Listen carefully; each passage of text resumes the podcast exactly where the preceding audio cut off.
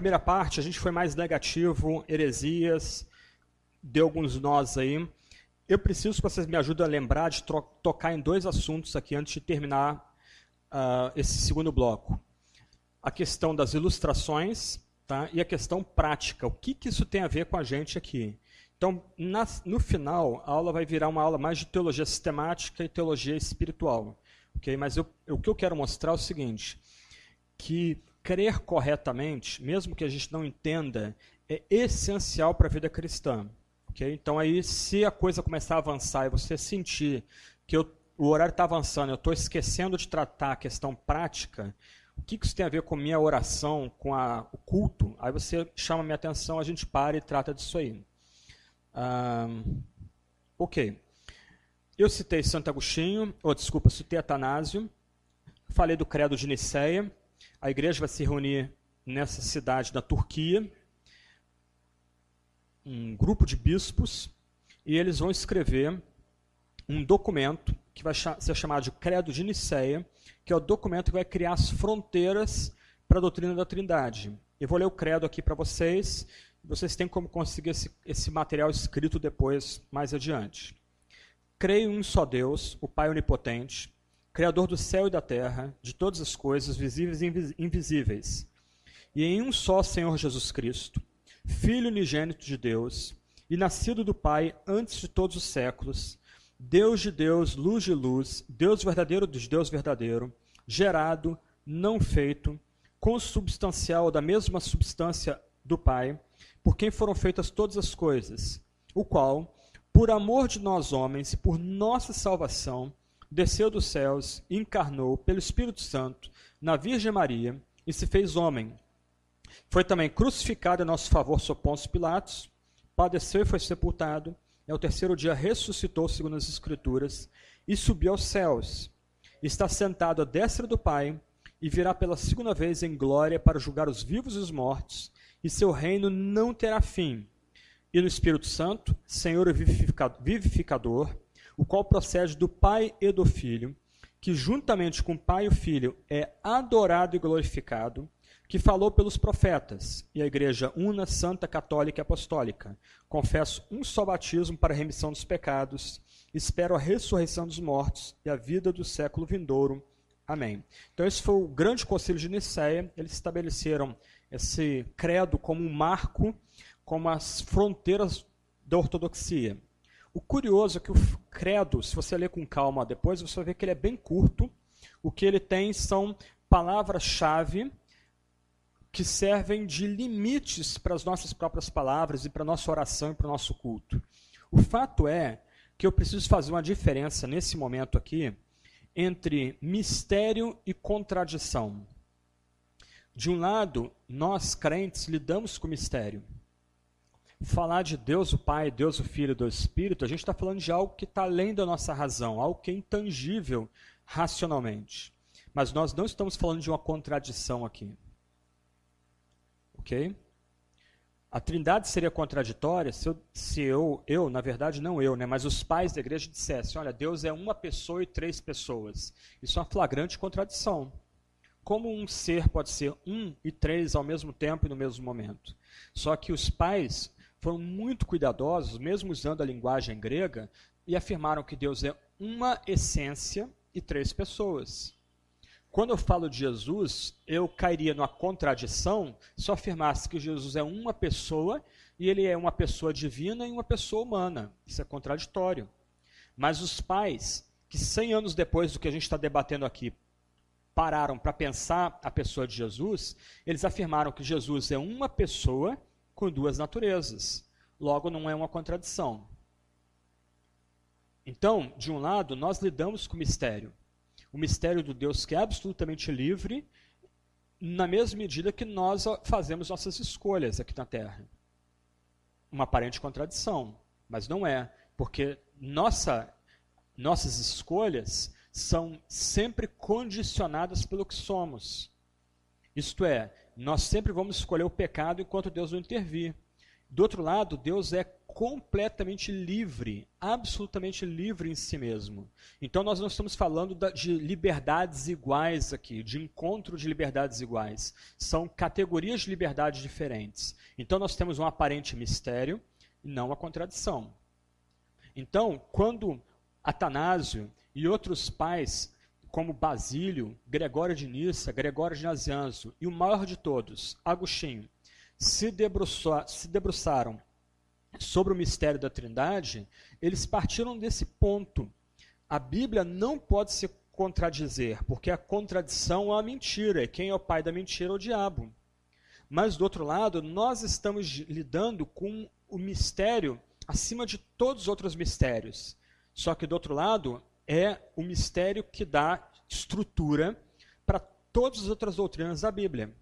Se nós pisarmos na bola na Trindade, você pode estar certo que a sua vida de oração vai sofrer, sua visão de igreja vai sofrer, sua visão de salvação vai sofrer, assim também como sua visão de santificação. Ok? E é isso que eu vou tentar terminar a aula mostrando, iluminando esse aspecto prático do dogma da Trindade. Ok, eu vou pegar Agostinho porque ele foi o pai que escreveu a maior obra sobre a Trindade, chamada Da Trindade, uma obra de quase 600 páginas. Ele levou 15 anos escrevendo esse livro. E é o livro que basicamente inaugura a psicologia no Ocidente. Porque ele vai entender, como o irmão lá estava levantando a questão, ele vai entender que se nós fomos criados à imagem de Deus, nós precisamos buscar em nós mesmos vestígios da Trindade para tentar iluminar quem é o Deus único, verdadeiro e trino. Só que, pouco antes dele terminar essa obra, ele conta uma história muito curiosa, muito, muito interessante a história dele. Ele diz que ele dorme e tem um sonho. E nesse sonho ele está andando por uma praia na região onde ele morava, na Tunísia, e ele vê uma criança. E essa criança cavou um buraco bem grande na areia da praia e com a concha corre lá no mar, pega água e vem jogar dentro do buraco. Ele para para essa criança e pergunta: O que você está fazendo? Essa criança diz: Eu quero pegar toda a água do mar Mediterrâneo e jogar dentro desse buraco. Aí Agostinho disse que no sonho ele começa a rir do garoto. E o garoto olha para ele com uma cara muito séria e diz: O que, que é mais fácil? Eu encher essa água, esse buraco com a água do mar, ou você entender o mistério da Trindade? E aí Agostinho termina que aquela criança deu o sorriso mais angelical que ele já escutou, ganhou asas e subiu aos céus. Então, de um lado, a gente tem que falar da Trindade porque a Bíblia fala do Pai, do Filho e do Espírito Santo, mas reconhecendo que uma hora a gente vai ter que parar, reconhecer os limites da nossa razão e adorar. E foi o que Agostinho fez. As últimas 70 páginas do livro dele é só louvor ao Pai, ao Filho e ao Espírito Santo. Você já imaginou alguém escrevendo 70 páginas, 60, 70, 80 páginas, dizendo: Olha, eu adoro o Pai, adoro o Filho ao Espírito. Eu louvo o Pai pela obra da criação, eu louvo o Filho pela salvação, eu louvo o Filho sobre, por causa da santificação. E por aí vai. Ele, ele, ele monta uma série de poemas teológicos, dentro de poemas teológicos, para dar glória a Deus. Depois de escrever tudo o que ele escreveu, ele tem que parar e adorar.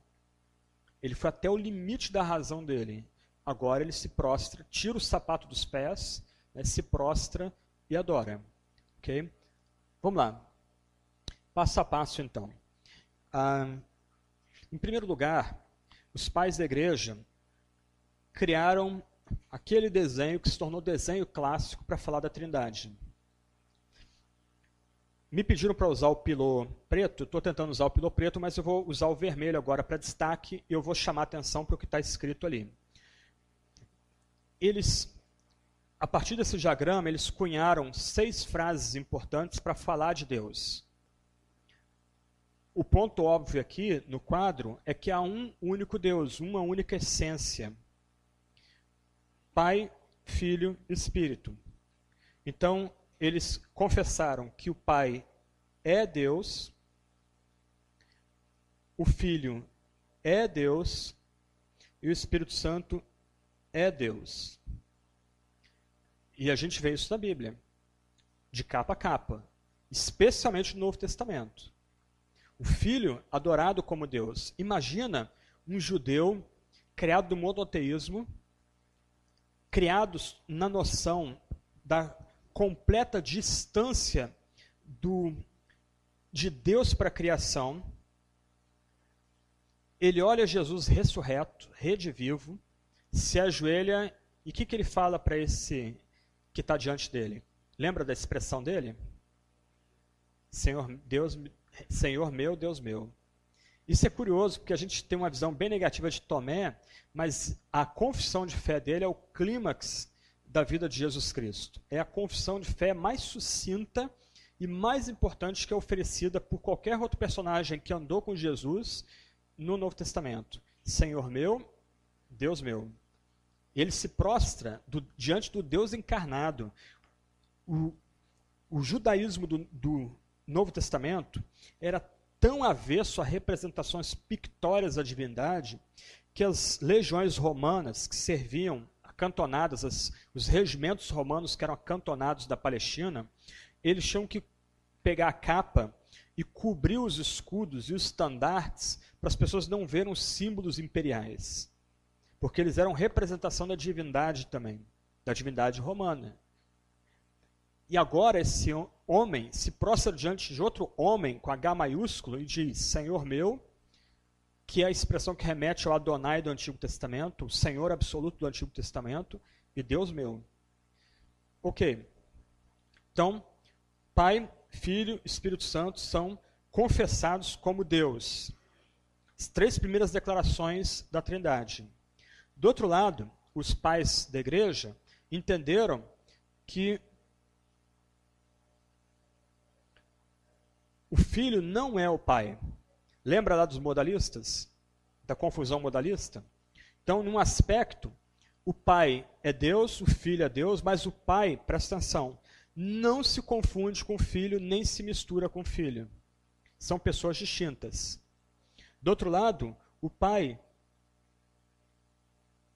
não é o Espírito Santo. Assim como o filho também não é o Espírito Santo. A gente lê no Novo Testamento, em João 14, João 16, o filho dizendo que o pai enviará o Espírito por meio dele, ou com ele. Quer dizer, como a gente pode confundir as pessoas se o próprio Jesus, nos, num dos seus últimos discursos, diz que é o Pai que dará o Espírito e o Espírito virá por meio do Filho e pelo Filho. E mais curioso ainda, no final de João, a gente vê o Filho soprando o Espírito sobre os apóstolos.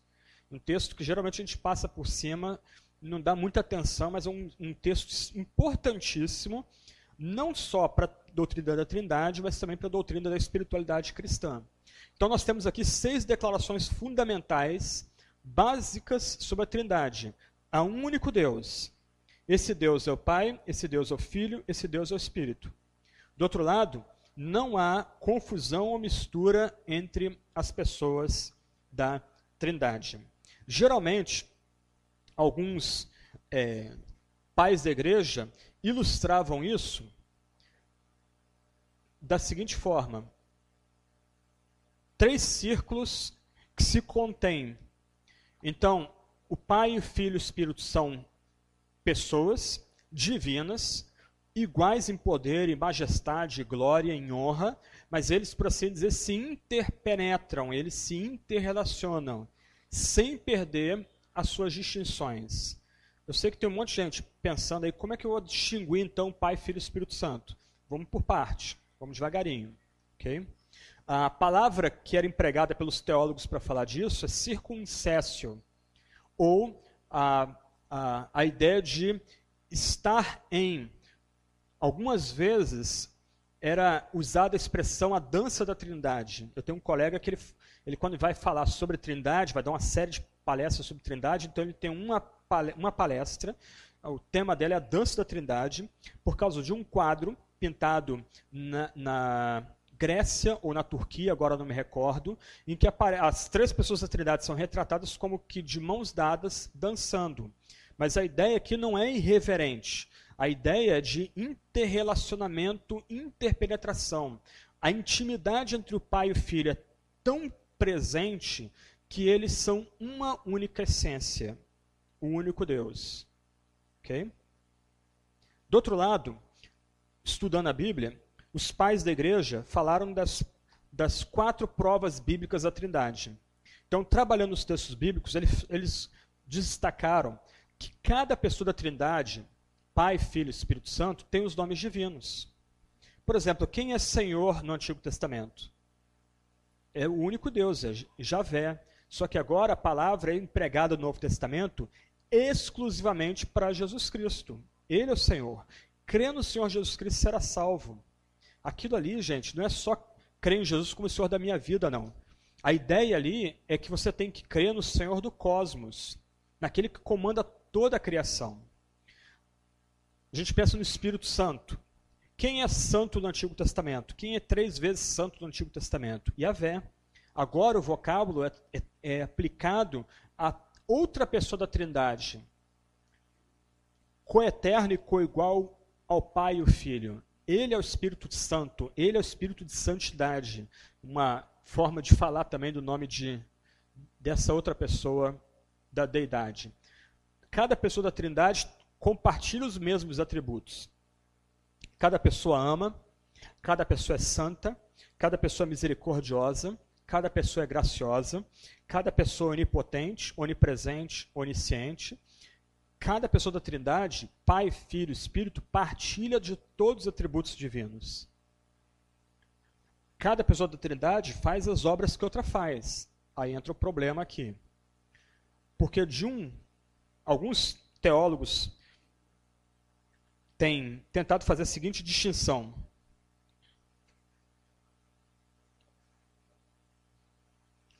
Eles falam da Trindade ontológica, e da trindade econômica ou imanente. Eu não vou dar significado às palavras técnicas aqui não. O que eles estão querendo dizer é o seguinte: de um lado, aqui embaixo, na linha de baixo, é Deus agindo na história. Na linha de cima é Deus em si mesmo, Deus em quem ele é. Então, de um lado aqui embaixo, o filho é subordinado ao pai. Mas você tem que lembrar que em João não há subordinação hierárquica. O filho tem prazer em fazer a vontade do pai. O filho se entrega à vontade do pai. O filho está pronto a antecipar o que o pai estabelece. Por quê? Porque já há um acordo aqui entre o pai e o filho para salvar o gênero humano. Ok? Então, aqui na Trindade Econômica, é lícito falar, como parte da verdade, que Deus, o Pai, é o Criador de todas as coisas. É, possível falar de, do Filho como Salvador, o Espírito Santo como santificador. Mas em Deus mesmo, Deus da eternidade, Deus além da criação, a plena igualdade em Deus. A obra da criação é obra do Pai, do Filho e do Espírito Santo. A obra da salvação é o um acordo entre o Pai, Filho e Espírito Santo. Porque o Filho aqui embaixo é, anseia fazer a vontade do Pai? Porque o filho encarnado é subordinado ao pai. Porque aqui o pai e o filho já entraram no acordo para salvar o gênero humano. Só o filho pode ser salvador. E aí ele encarnando, ele está encarnando, assumindo a natureza humana, para quê? Para fazer a vontade que foi acordada dentro do próprio ser de Deus. O Espírito Santo é derramado para quê? Para que a gente glorifique o Filho e o Pai. Você vê lá em João 17, é, importante, é necessário que o Filho suba para que o Espírito desça. Mas para que, que o Espírito venha? Para que o Filho seja glorificado. Para que o Filho receba a glória. Para que a igreja seja transformada à imagem do Filho. Para que a igreja seja de fato o corpo de Cristo.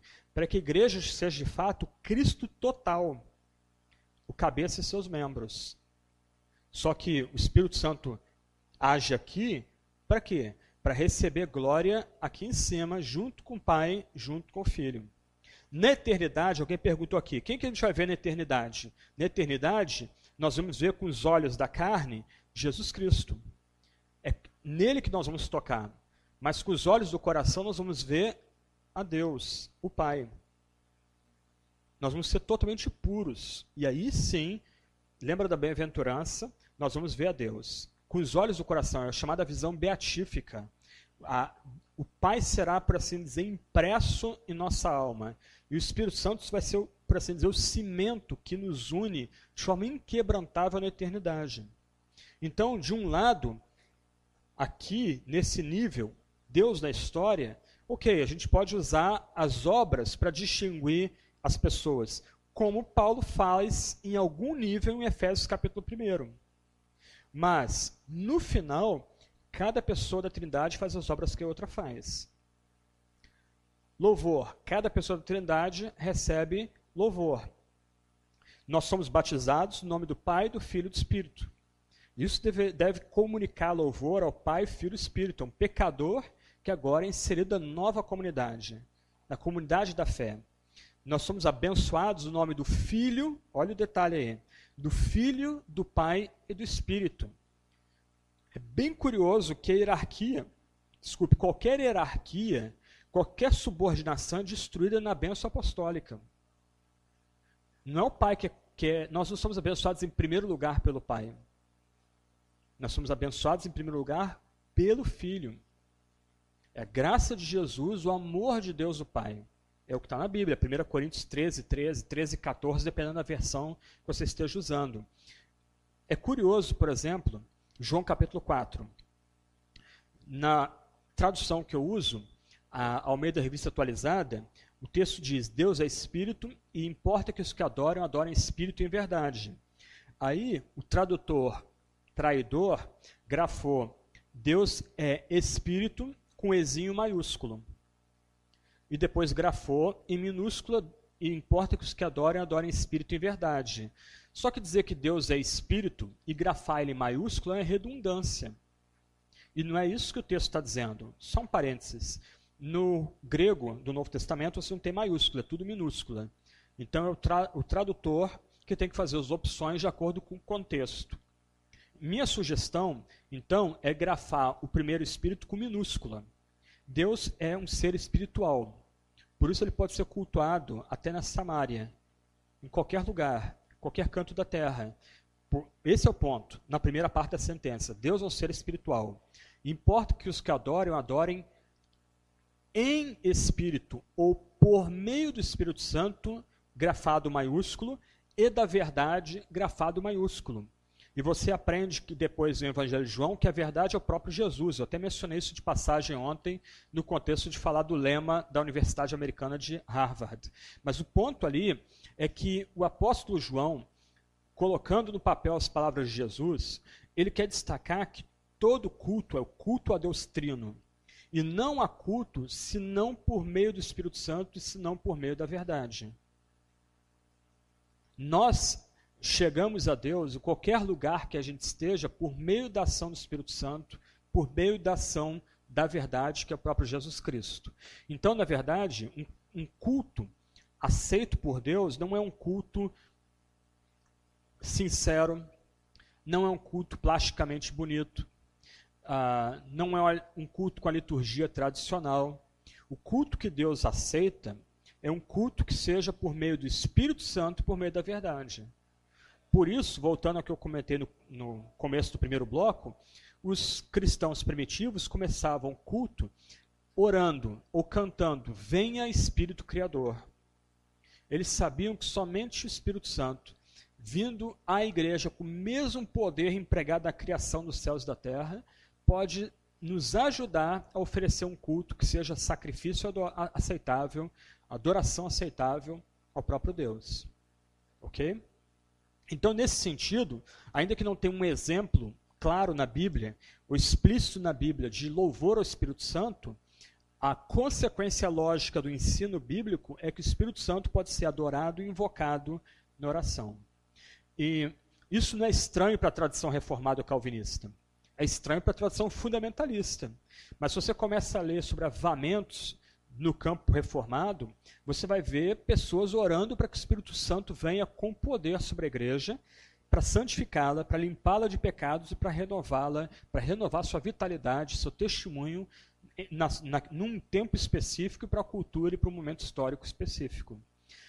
Ah, você pode ver isso, por exemplo, é, puritano suas origens sucessoras de Martin Lloyd Jones, quando ele começa a narrar avivamentos ali, em que há uma expectativa e um anseio pelo Espírito Santo, e ele vem com poder, e a igreja responde muitas vezes emocionalmente, interrompendo o culto com aleluia, com ah, manifestações de apreço como glória, misericórdia, né, interjeições de súplica como misericórdia, e por aí vai.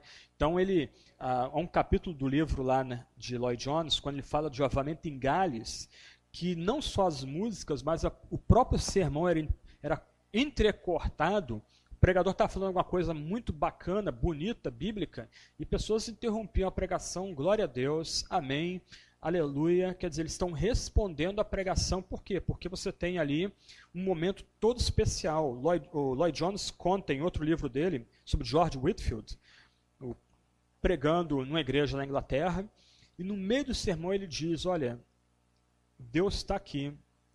Ele simplesmente para, se coloca de joelhos no meio do sermão, começa a orar de joelhos, a boca no chão. De repente, no meio da igreja, rompe um espírito de quebrantamento, gente pedindo perdão pelos pecados, gente pedindo perdão para o outro que pecou contra o outro, gente dando graças a Deus e glória a Deus porque se sente perdoado ali. Então, quando nós eliminamos o Espírito Santo da, equação, nós não apenas estamos quebrando o primeiro mandamento, como um mandato teológico, mas nós também estamos privando a igreja e a nós mesmos daquele que tem poder para nos transformar à imagem de Cristo Jesus. Agora, a pergunta é: tudo bem, bacana o que você está dizendo, como fazer as distinções? As distinções, então, não são, presta atenção na palavra, funcionais. As distinções não são baseadas em trabalho, em obra. Qual o nome das pessoas da Trindade? E aí? Vamos embora, gente. Isso é fácil. Qual o nome das pessoas da Trindade? Pai, Filho e Espírito Santo. Pai e Filho remete a gente a quê?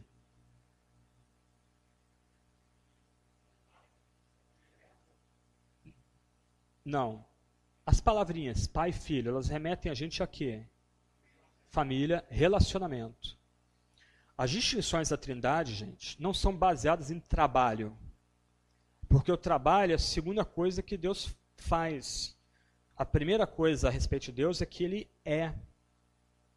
O ponto, não se escandalizem comigo, essas palavrinhas, Pai, Filho, Espírito, é Deus se adaptando a nós é palavra que ele escolheu para a gente tentar entender um pouquinho do que ele é. O que essas palavras querem comunicar para a gente é que sempre houve, sempre há, barbarizar um português para reforçar isso, sempre há comunhão em Deus desde toda a eternidade. Sempre houve amizade e amor dentro do próprio Deus. Nunca houve um tempo em que Deus estivesse solitário. Ele sempre existiu, vamos usar as palavras bíblicas que foram dadas pelo próprio Deus. Deus sempre existiu como Pai e Filho e como Espírito Santo.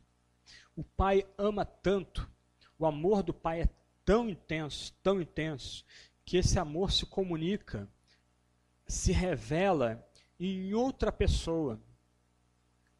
O filho, seu filho amado, o filho amado é que ele tem todo o prazer.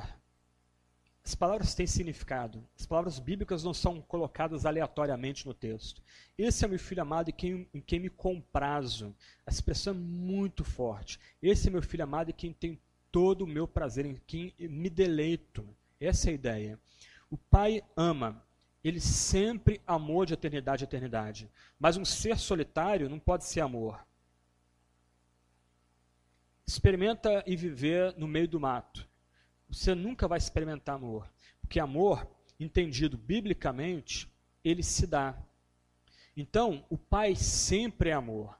Porque ele sempre é amor, ele se dá no Filho. Os credos antigos falavam que o Filho é eternamente gerado. É uma expressão misteriosa também.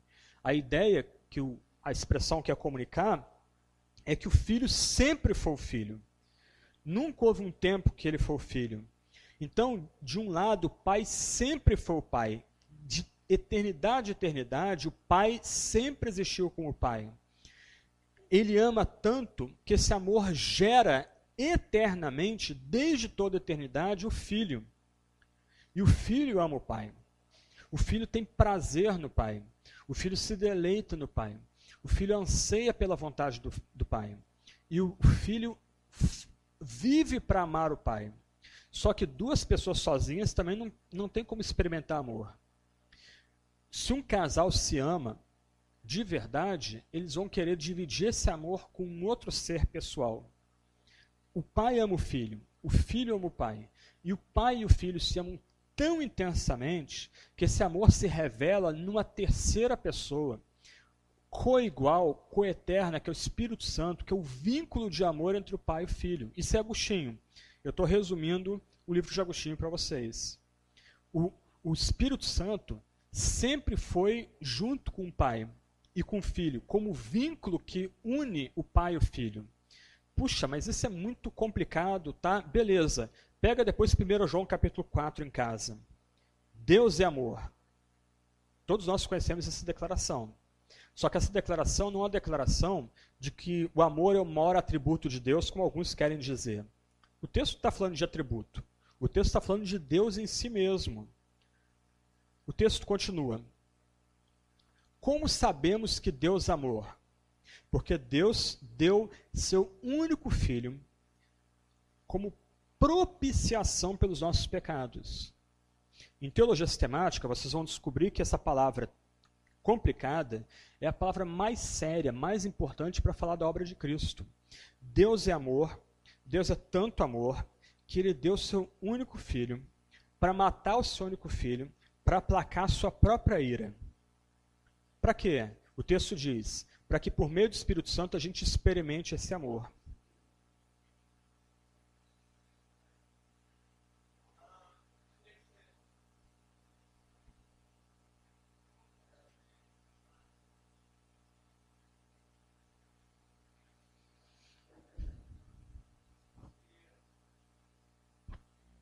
A mesa aqui. Ligou ali. Pode ir. Eu queria que você pudesse comentar algumas objeções de alguns teólogos uh, principalmente Millard Erickson, sobre, assim, com, contra ou uma reformulação do Concílio de Nicéia a respeito da geração eterna de Deus. Vamos chegar lá. Me dá um minutinho só.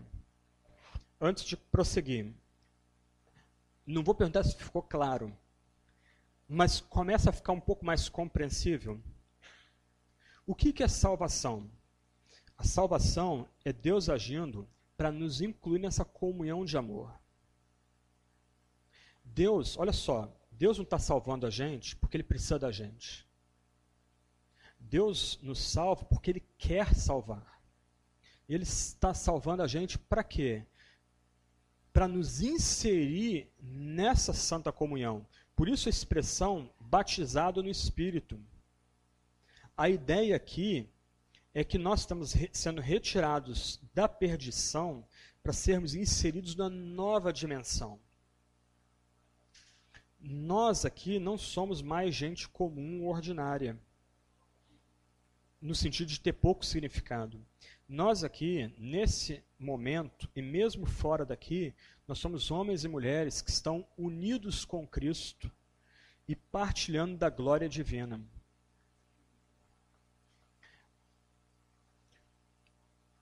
Quando a gente entende corretamente a Trindade, então toda noção de necessidade em Deus é abolida.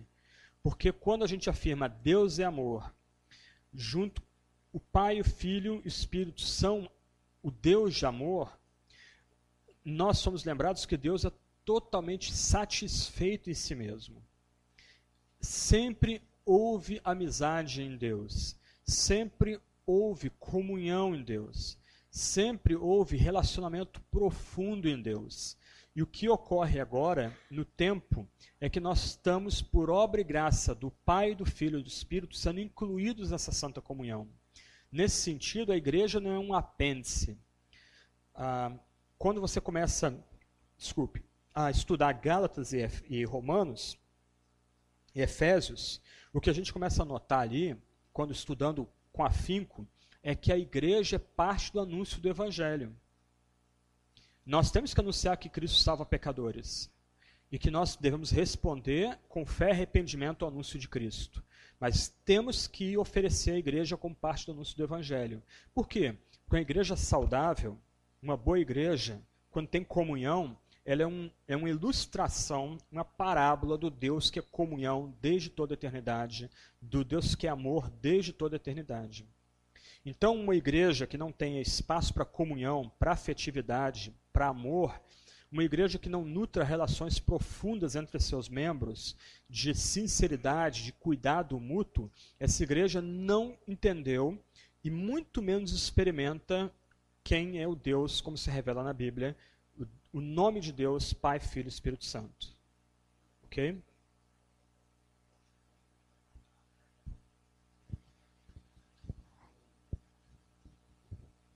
Esse conceito de que o amor do Pai e do Filho e do gera o Espírito Santo, eu já ouvi esse conceito. Uhum. É, vocês conhecem em São Paulo, que é a sede aqui no Brasil, Uhum. a, a antiga TFP, hoje é Sociedade de Fátima. Uhum. Uhum. Eu, eu fiz parte daquela entidade, Uhum. né? Quando eu era. E conceito eu aprendi Uhum. que o, o pai amou o filho e Acho que gerou o filho na eternidade. Sim. Não. Isso, isso. E gerou o Espírito Santo. E o amor dos três, né? Uhum. ah, concebeu toda a criação, Uhum. né? Uhum. é, baseado nesse amor. Uhum. A, a minha, a minha, ah, Dúvida. a minha dúvida Uhum. e a minha restrição Uhum. é justamente na questão do gerar. O senhor poderia explicar essa questão do gerar? Porque gerar dá a entender que foi criado. Ok. A ideia aqui é o seguinte. Desculpa, a TFP, que é católica, está bebendo a mesma fonte que eu estou bebendo, que é Santo Agostinho. A ideia aqui, de gerado eternamente, vem de Hebreus. ah, tu és meu filho, hoje te gerei. A ideia ali que o hoje é o hoje eterno. A, a ideia ali é mostrar que há uma distinção entre o pai e o filho desde toda a eternidade. Não a subordinação, mas o pai gera o filho. E o pai, juntamente com o filho, sopra o Espírito Santo. Eles, a ideia da processão eterna, o Espírito é soprado desde toda, toda a eternidade. E aí a gente volta para João, quando Jesus literalmente sopra o Espírito sobre os apóstolos. Né? Então a ideia ali do eternamente gerado, é, o que, que significa eternamente gerado? É um mistério e um paradoxo significa que o filho sempre foi o filho. E o ponto aqui, isso é importante de manter pelo seguinte: alguns grupos heréticos e seitas têm dito que o pai se o- ah, Deus se tornou pai quando o filho veio encarnado. Que até então ele não, não experimentava ser pai. Só que o ponto aqui, aliás, curioso, John MacArthur, que é um pregador tão importante hoje no meio evangélico, ele confessou tempos depois, algum, alguns anos atrás, uns 20 anos atrás, que no começo da carreira dele ele cria que o pai se tornou pai, em algum momento da história da redenção. Mas isso, a ideia de eternamente gerado é importante para lembrar que sempre houve o pai e sempre houve o filho. Nunca houve uma mudança em Deus ele se torna o pai, ele se torna o filho. Antes, ele sempre foi o pai, ele sempre foi o filho. E sempre o Espírito Santo. Deus não está mudando em processão, como, por exemplo, os modalistas vão afirmar, os, os, os sabelianos, melhor dizendo, vão afirmar que Deus vai mudando no, no, no decorrer da história bíblica. Nunca houve mudança em Deus. Alguns teólogos, é, Erickson, que eu, eu gosto demais dele, ele tem levantado algumas críticas à ideia da geração eterna. Por quê? Esse é um problema complicado. Alguns teólogos, do outro lado, para defender ah, uma hierarquia entre homem e mulher, estão começando a afirmar que até na eternidade a hierarquia entre o pai e o filho. Tá? Então, o que eles vão dizer é que a, a subordinação do filho ao pai não está só na história da redenção, ela também está na eternidade. Ora, se há uma subordinação do Pai e do Filho na eternidade, logo não há mais igualdade, consequentemente não há mais trindade. Aí o Erickson, para proteger a trindade ontológica, ele está negando a geração eterna. Porque ele supõe que a geração eterna, o conceito de gerado eternamente, implicaria a subordinação do pai ao filho, o que não implica, quando corretamente entendida a expressão. Isto é, a expressão é incluída no credo por conta da Bíblia, tu és o meu filho, hoje te gerei, mas também para proteger a distinção entre o pai e o filho, assim como a distinção do pai e do filho para o Espírito Santo. Atemporal. É curioso, hoje te gerei. Hoje quando? Eternidade. Desde sempre.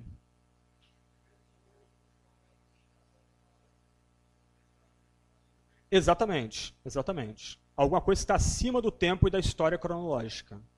Quer dizer, num aspecto, o filho está sendo gerado hoje, assim como é gerado desde toda a eternidade. O ponto, então, é que há uma distinção entre o pai e o filho, ainda que o amor deles seja tão intenso que deles o espírito seja processado ou soprado. Como vínculo de amor da Trindade, e olha o ponto aqui, aquele, aquela pessoa da divindade que nos inclui e nos une na Santa Trindade. Leiam depois, à luz disso aqui, Romanos. De quem é o piloto poderoso aqui? Esse aqui é do bom, olha a diferença, de quem que é o dono, quem que é o dono, a dona aqui desse, esse aqui é o poderosão, olha a diferença. Então leiam depois Romanos 8 à luz disso aqui. O ponto de Paulo em Romanos 8, gente, é que toda a vida cristã é vida do Espírito. Como é que a gente sabe que a gente é adotado? Por causa do Espírito Santo. Como é que a gente sabe que é amado por Deus? Por causa do Espírito Santo. Como a gente se mantém orando? Por conta do Espírito Santo que, que eu faço quando sei orar? Por conta do é, Espírito Santo ora por mim. Sem o Espírito Santo a gente não é nada. Porque é o Espírito Santo que nos inclui, ele que, por assim dizer, ele é derramado sobre nós, pecadores, nos torna o corpo de Cristo e, por assim dizer, nos inclui em Deus. É ele que é o vínculo que vai nos unir misticamente a Cristo. E aí você tem outra doutrina que é talvez a mais importante do Novo Testamento, mas é extremamente complicada, que não, não tem nem como entrar por ela agora, que é a união mística do crente com Cristo. Nós permanecemos em Cristo. Somos nutridos por Cristo. E aí? Ok, continuando com Agostinho. Ele vai entender o seguinte: nós somos criados à imagem de Deus. Então, em metade da obra dele, da Trindade, ele vai investigar em si mesmo vestígios trinitarianos. E ele é simplesmente brilhante. Por exemplo, eu vou dar dois exemplos aqui. Ele constrói um, nove tríades diferentes como ilustração. Tá? Mas, por exemplo, Deus é amor. E cada pessoa da Trindade é amor e ama dá amor e recebe amor. Ok. Então ele, olhando para si mesmo, com uma reflexão psicológica, ele fala do amor, do que ama e do objeto do amor, o ente amado. Não é uma ilustração bem bonita e sofisticada? Você tem um amor intangível, mas ele existe nós experimentamos, em alguma medida da nossa vida, já experimentamos amor. Nós amamos. E nós amamos outras pessoas, outros seres. E quando há amor de fato, se cria um vínculo inquebrantável com outros seres. O amor, o que ama, e o alvo do amor, o objeto amado. Uma outra tríade bem sofisticada, até mais sofisticada ainda. Memória, intelecto e vontade. Muito interessante. De um lado, nós armazenamos dados em nossa mente. É o que ele chama de memória. Do outro lado, nós, intelecto, relacionamos esses dados. Para Agostinho, intelectualidade não é virar uma enciclopédia. Mas intelectualidade é fazer bom uso da memória. A, o intelecto, informado pela memória, nos impulsiona a ação, vontade. Nota, intelecto ou memória, ele vai, ele, inclusive, ele vai elaborar bastante memória em conexão com a pregação. Quando eu falei ano, ano retrasado aqui sobre homilética, pregação de Agostinho, eu falei um pouquinho sobre a memória em Agostinho. E ele, na pregação, ele entenderia que a memória é uma, uma ilustração da trindade, especialmente de Deus o Pai. Então, de um lado, você tem a memória. A memória é um ente. É um ente próprio da nossa pessoalidade. Você tem intelecto, a nossa capacidade de elaborar e criar raciocínios. Isso não se confunde com a memória. E você tem a vontade. Uma vez o intelecto sendo alimentado pela memória e elaborando planos e propostas, a sua vontade é movida. Você é impulsionado a agir. Só que a vontade não se confunde nem com razão ou com intelecto, muito menos com a memória. Mas os três juntos são um único ser, que é você, que sou eu. Agostinho não tinha nem faculdade, tá, gente? O ensino da época dele era completamente diferente do nosso ensino hoje, não tem nem padrão. A gente está falando aqui de um doutor em filosofia, ou psicologia, ou teologia, formado por Universidade Europeia ou Americana de ponta. A gente está falando de outro negro, outro africano. O mosaico mais antigo de Agostinho, preservado na Itália, século VI, está ele cabelo crespo e retratado como pardo, como moreno. E sem, não vestido com aquela roupa de bispo, ele está vestido com um saco de cinza, que era a roupa que os monges usavam no século V, na época dele. O amor, o que ama e o ente amado memória, intelecto e vontade. Bem interessante isso. Como é que ele, olhando para si mesmo, gastando tempo meditando em quem é o, homem, quem é o ser humano, ele começou a descobrir no ser humano criado a imagem e semelhança do Deus vivo, esses o que ele chama de vestígios trinitarianos. Nota, isso não é prova da Trindade.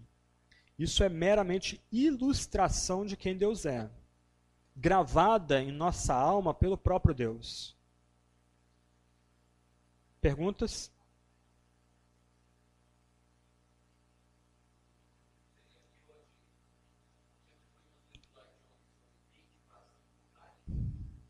Eu teria que ler. Eu, eu, qual livro que você está pensando? Eu teria que dar uma lida lá eu, eu só li pedaços daqueles sermões, talvez Romanos 8 de cabeça assim, não cheguei a ler toda a série. Eu precisava dar uma olhada lá para ver isso. Né? Mas um ponto interessante, curioso aqui, que Agostinho é praticamente que inventa a psicologia no Ocidente. Ela não foi inventada por Freud ou pelos austríacos do século XIX. É ele que vai criar esse, é, primeiro, a narrativa pessoal, com confissões, você fazer uma, você escrever sua narrativa pessoal consciente das suas opções, das suas escolhas, ah, refletindo cada passo da sua existência. Isso é uma invenção cristã. A ideia do eu é uma invenção do cristianismo, especialmente via Agostinho. Mas essa, essa noção de você sondar a si mesmo, examinar a si mesmo, tentar entender quem é o ser humano, a constituição do ser humano, também é uma invenção de Santo Agostinho. Eu tenho um colega lá, é, pastor da igreja que eu frequento, São José dos Campos, ele está fazendo psicologia no ambiente secular. Ele achou muito curioso que o professor dele, ateu, acabou fazendo referência a Santo Agostinho como o inventor do eu no Ocidente. Eu no sentido de indivíduo. Mas de onde vem isso? dessa reflexão sobre o ser humano diante do seu Criador, Pai, Filho e Espírito Santo. Calvino vai dizer, e Calvino basicamente está seguindo Agostinho, muito do, que ele escreve, ele vai dizer que a teologia consiste em conhecer a Deus a si mesmo.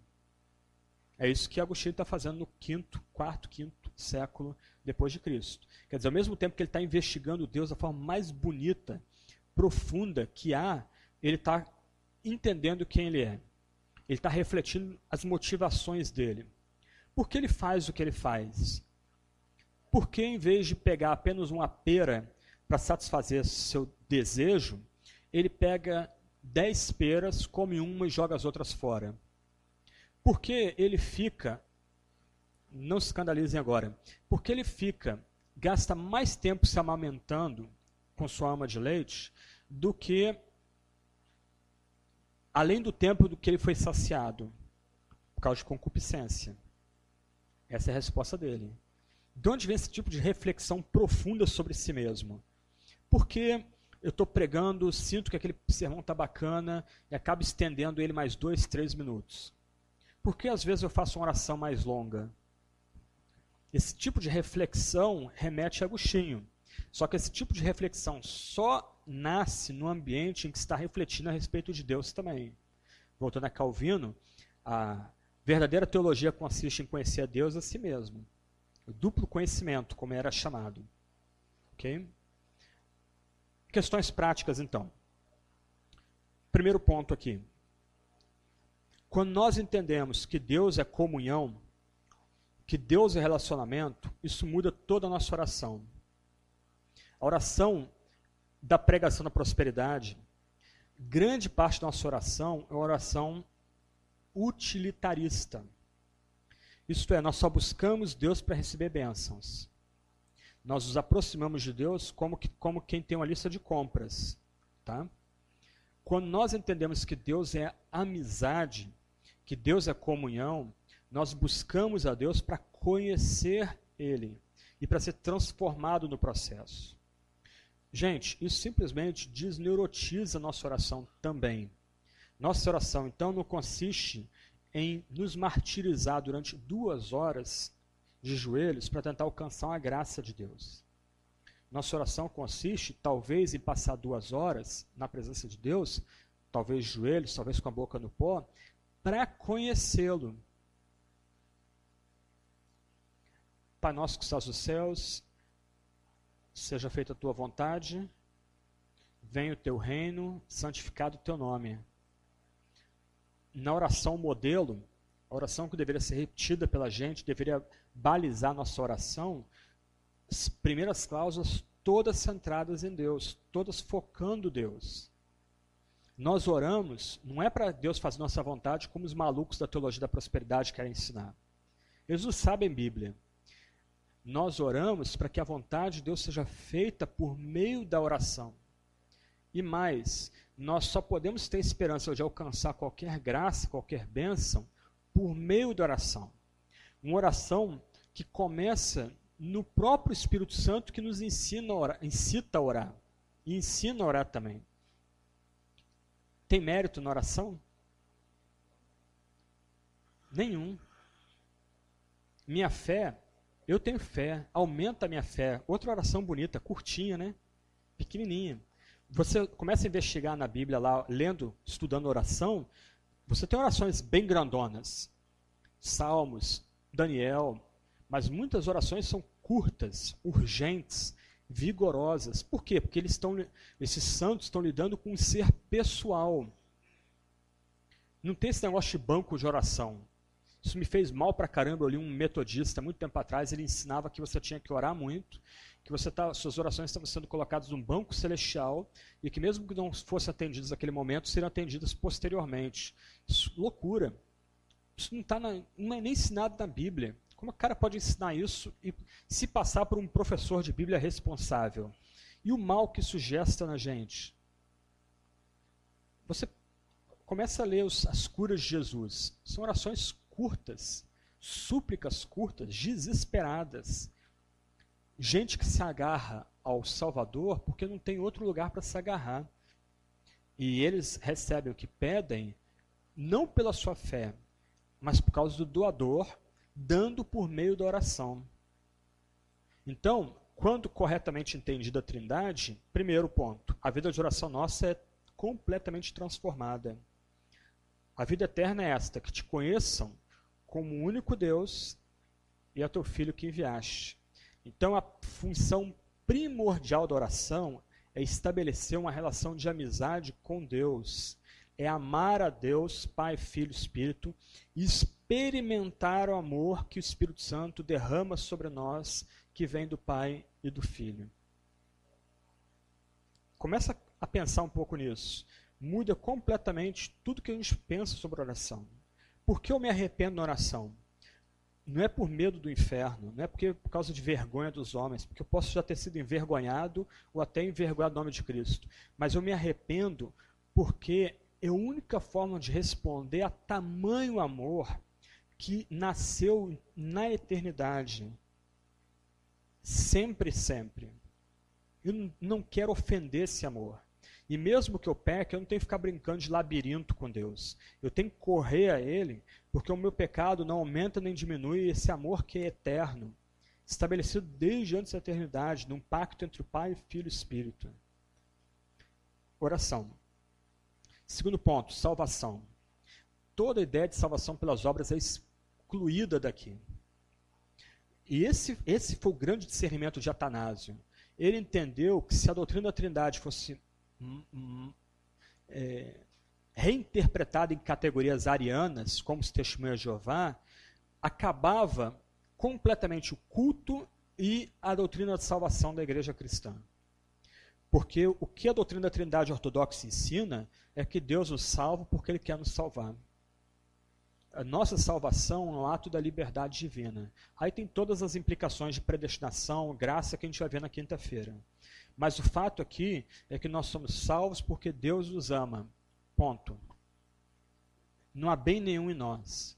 Não há esperteza nenhuma em nós. Ninguém é salvo porque teve fé. Nós somos salvos porque Deus derramou graça sobre a gente, por isso a gente conseguiu ter fé. E a teologia arminiana, boa teologia arminiana de John Wesley, ia ensinar exatamente isso. A fé é uma dádiva divina, o arrependimento é uma dádiva divina. Essa praga de pelagianismo, que não é arminianismo, que destruiu a doutrina da salvação, ensinando que você pode escolher Deus, que você pode tomar uma decisão por Deus e nunca mais se arrepender disso. Você já citou esse tipo de linguagem? Puxa, eu aceitei Jesus há 30 anos, nunca me arrependi dessa decisão. Igual a linguagem de aposta de um bispo da Universal da Reino de Deus. A pessoa não entendeu quem Deus é ainda. Nós estamos aqui porque Deus transbordou em amor. E nós estamos sendo inseridos, experimentando o amor dessa trina comunidade que é Deus, Pai, Filho e Espírito Santo. Então, toda ideia de salvação pelo mérito, salvação pelas boas obras, ela é excluída. Olha o testemunho de Jeová. Gente, não tem, não tem alegria naquilo. Conversa com alguém que se converteu do meio do testemunho de Jeová. Ele é banido. Ele é considerado como morto. Os pais dele nem olham mais na cara dessa pessoa. Aquilo ali é o que? Salvação pelas obras que é consequência do entendimento que eles têm de Deus. Um Deus monopessoal, um Deus solitário, que não é amor e não pode ser graça e santidade e justiça ao mesmo tempo e na mesma hora. O Deus cristão pode. A santidade de Deus é ofendida. Deus mesmo propicia a sua santidade. Nós sabemos que Deus é amor porque Ele enviou seu Filho como propiciação pelos nossos pecados. O que, que, é, que, que significa isso? Que significa que Deus foi ofendido pelo que nós fazemos, Deus sabe que nós somos finitos, nós não temos como propiciar a santidade infinita, a ira infinita, então Deus mesmo, por assim dizer, envia o seu Filho, Filho do seu amor, seu eterno Filho, para morrer pelos nossos pecados, Ele que assume a nossa natureza para se tornar o segundo Adão, nosso representante, para morrer pelos nossos pecados e satisfazer eternamente a santidade de Deus. É graça. Não há obras aí, não há mérito aí. Nem mesmo a nossa fé é mérito. Como um erudito sugeriu, a fé é autodenúncia. Quando eu digo eu creio nesse, nesse evangelho, nessa boa nova de fato, eu não tenho nada. Não tenho como barganhar. Não trago nada em mim. Minhas roupas são de mendigo, fedidas, puídas. Satanás me acusa. Estou misturando Isaías e Zacarias agora. Só que aí vem o anjo do Senhor, tira minha roupa imunda e suja, me veste com a melhor roupa de sacerdote, boto a mitra na minha cabeça e está lá escrito, né? Escolhido. Esse é o meu escolhido. Aí ele diz: Você não pode mais acusar o meu servo. Segundo ponto, então, a doutrina da Trindade exclui completamente a doutrina da salvação pelas obras. Por isso que, mesmo os católicos não aceitando a doutrina da predestinação, eles chamam Agostinho de doutor da graça. Porque, como a gente vai ver na quinta-feira, é ele que vai se tornar o grande campeão da doutrina da graça na igreja antiga e vai ser, por, por assim dizer, o patrono da reforma. A reforma nada mais é do que um retorno a Agostinho, famoso bispo africano de Hipona Régia ou Hipona Real. Terceiro ponto: igreja. A doutrina da Trindade, quando corretamente entendida, muda a nossa percepção de igreja. Já reparou como começou a surgir aí bispos, apóstolos, pai apóstolos? Agora o, o Stefano Hernandes ele é Ar... Hã? patriarca, isso? Rapaz, tá... Hã? É, ele é patriarca e ele ameaçou que quem os bispos da igreja que não chamarem de patriarca serão desligados da renascer. Você sabe de onde vem isso? Da mentalidade em que existe um único Deus, esse Deus é solitário, e esse Deus, ele se manifesta hierarquicamente. Então, o filho é subordinado ao pai, e o filho subordina a igreja aos seus enviados, que são os bispos. Então, o que você tem, na verdade, é um monte de ditadorzinho dos feudos religiosos deles. Você já deve ter escutado essas coisas. Olha, não me questiona. Quem me julga está julgando o próprio Senhor. Eu estou vindo aqui falar para vocês o nome de Deus. Vocês já escutaram esse tipo de história. Vocês já devem ter ouvido esse tipo de história. Mas se o cara é um falso apóstolo, um falso profeta? Tem que seguir ele? Em alguma medida, sim. Eles estão voltando àquela ficção de que o Espírito agora se fala pela boca dos profetas, não mais pela palavra e pela igreja organizada estabelecida por Jesus. Mas o ponto é, quando a igreja abandona a doutrina da Trindade, as relações na igreja serão marcadas por hierarquia, por poder. As relações na igreja serão impessoais. Você não conhece as pessoas pelo nome. Isso é o que acontece quando uma igreja não crê no Deus segundo as Sagradas Escrituras. Você tem que marcar na agenda para conversar com o auxiliar do bispo, porque o bispo é muito ocupado, está viajando para os Estados Unidos, né, para alguma conferência lá, aí ele não pode conversar contigo. Né? Então, essas igrejas estratificadas, em forma de pirâmide, aos cargos muito bem estabelecidos, as pessoas aferradas aos cargos. Ah, alguém me perguntou, ah, tem apóstolos hoje? Aí tem. Desde que tenha visto Cristo e seja pobre. Você conhece algum apóstolo pobre? Eu não conheço. Tem até apóstolo de aviãozinho aí. Quando Jesus não tinha nem onde reclinar a cabeça. Agora, numa igreja que vivencia a trindade, é uma igreja onde as pessoas vão ter amizade entre elas, já falei um pouco sobre isso. É uma igreja que vai valorizar grupos pequenos. É uma igreja que vai respeitar a diversidade do meio da unidade, percepções diferentes, opiniões diferentes, dons e talentos diferentes, mas uma mesma igreja. É uma igreja onde o pastor não é mais o dono, ele é o servo dos servos. Como Paulo diz, ele vem na cauda e não na cabeça.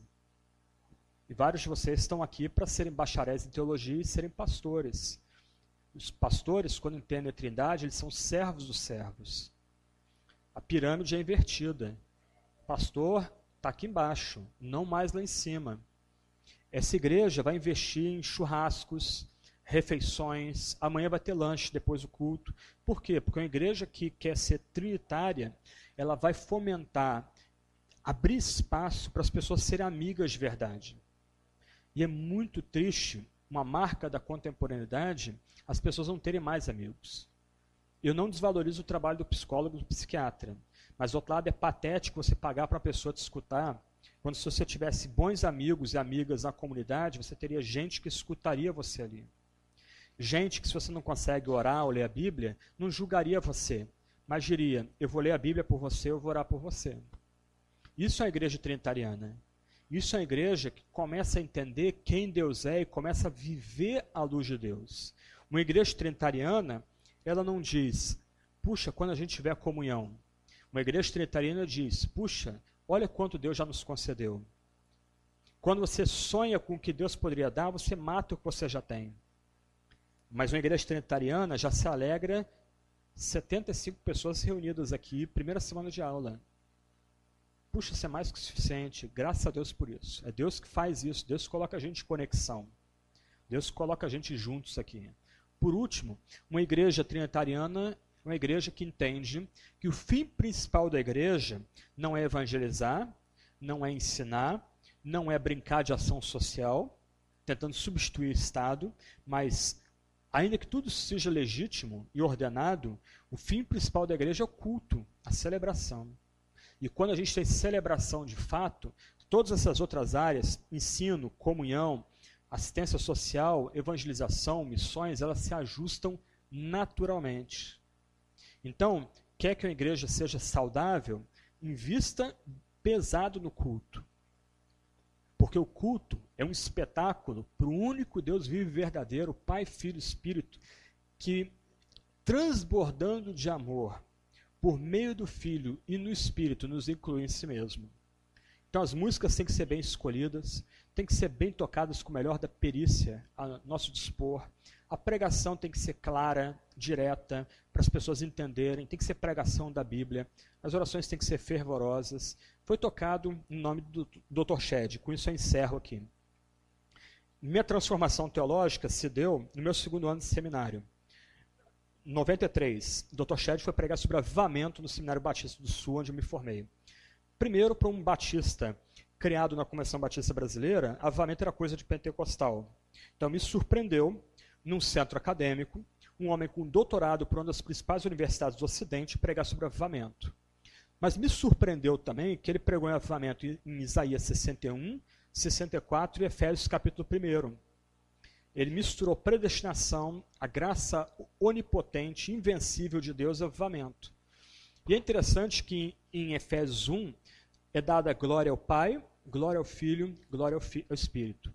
No final do último sermão dele, de exposição e análise de Efésios 1, ele diz o seguinte: se nós entendemos essa passagem, nós vamos começar a entrar pela essa capela onde a gente estava reunido, pulando e vibrando dando glória a Deus por tão grande salvação que Ele nos concede. Então, nota que ele misturou tudo: trindade, salvação, devoção e a própria adoração que a gente presta como comunidade. Mais do que isso, o nosso culto público no domingo vai se tornar o culto mais importante que a gente vai prestar a Deus.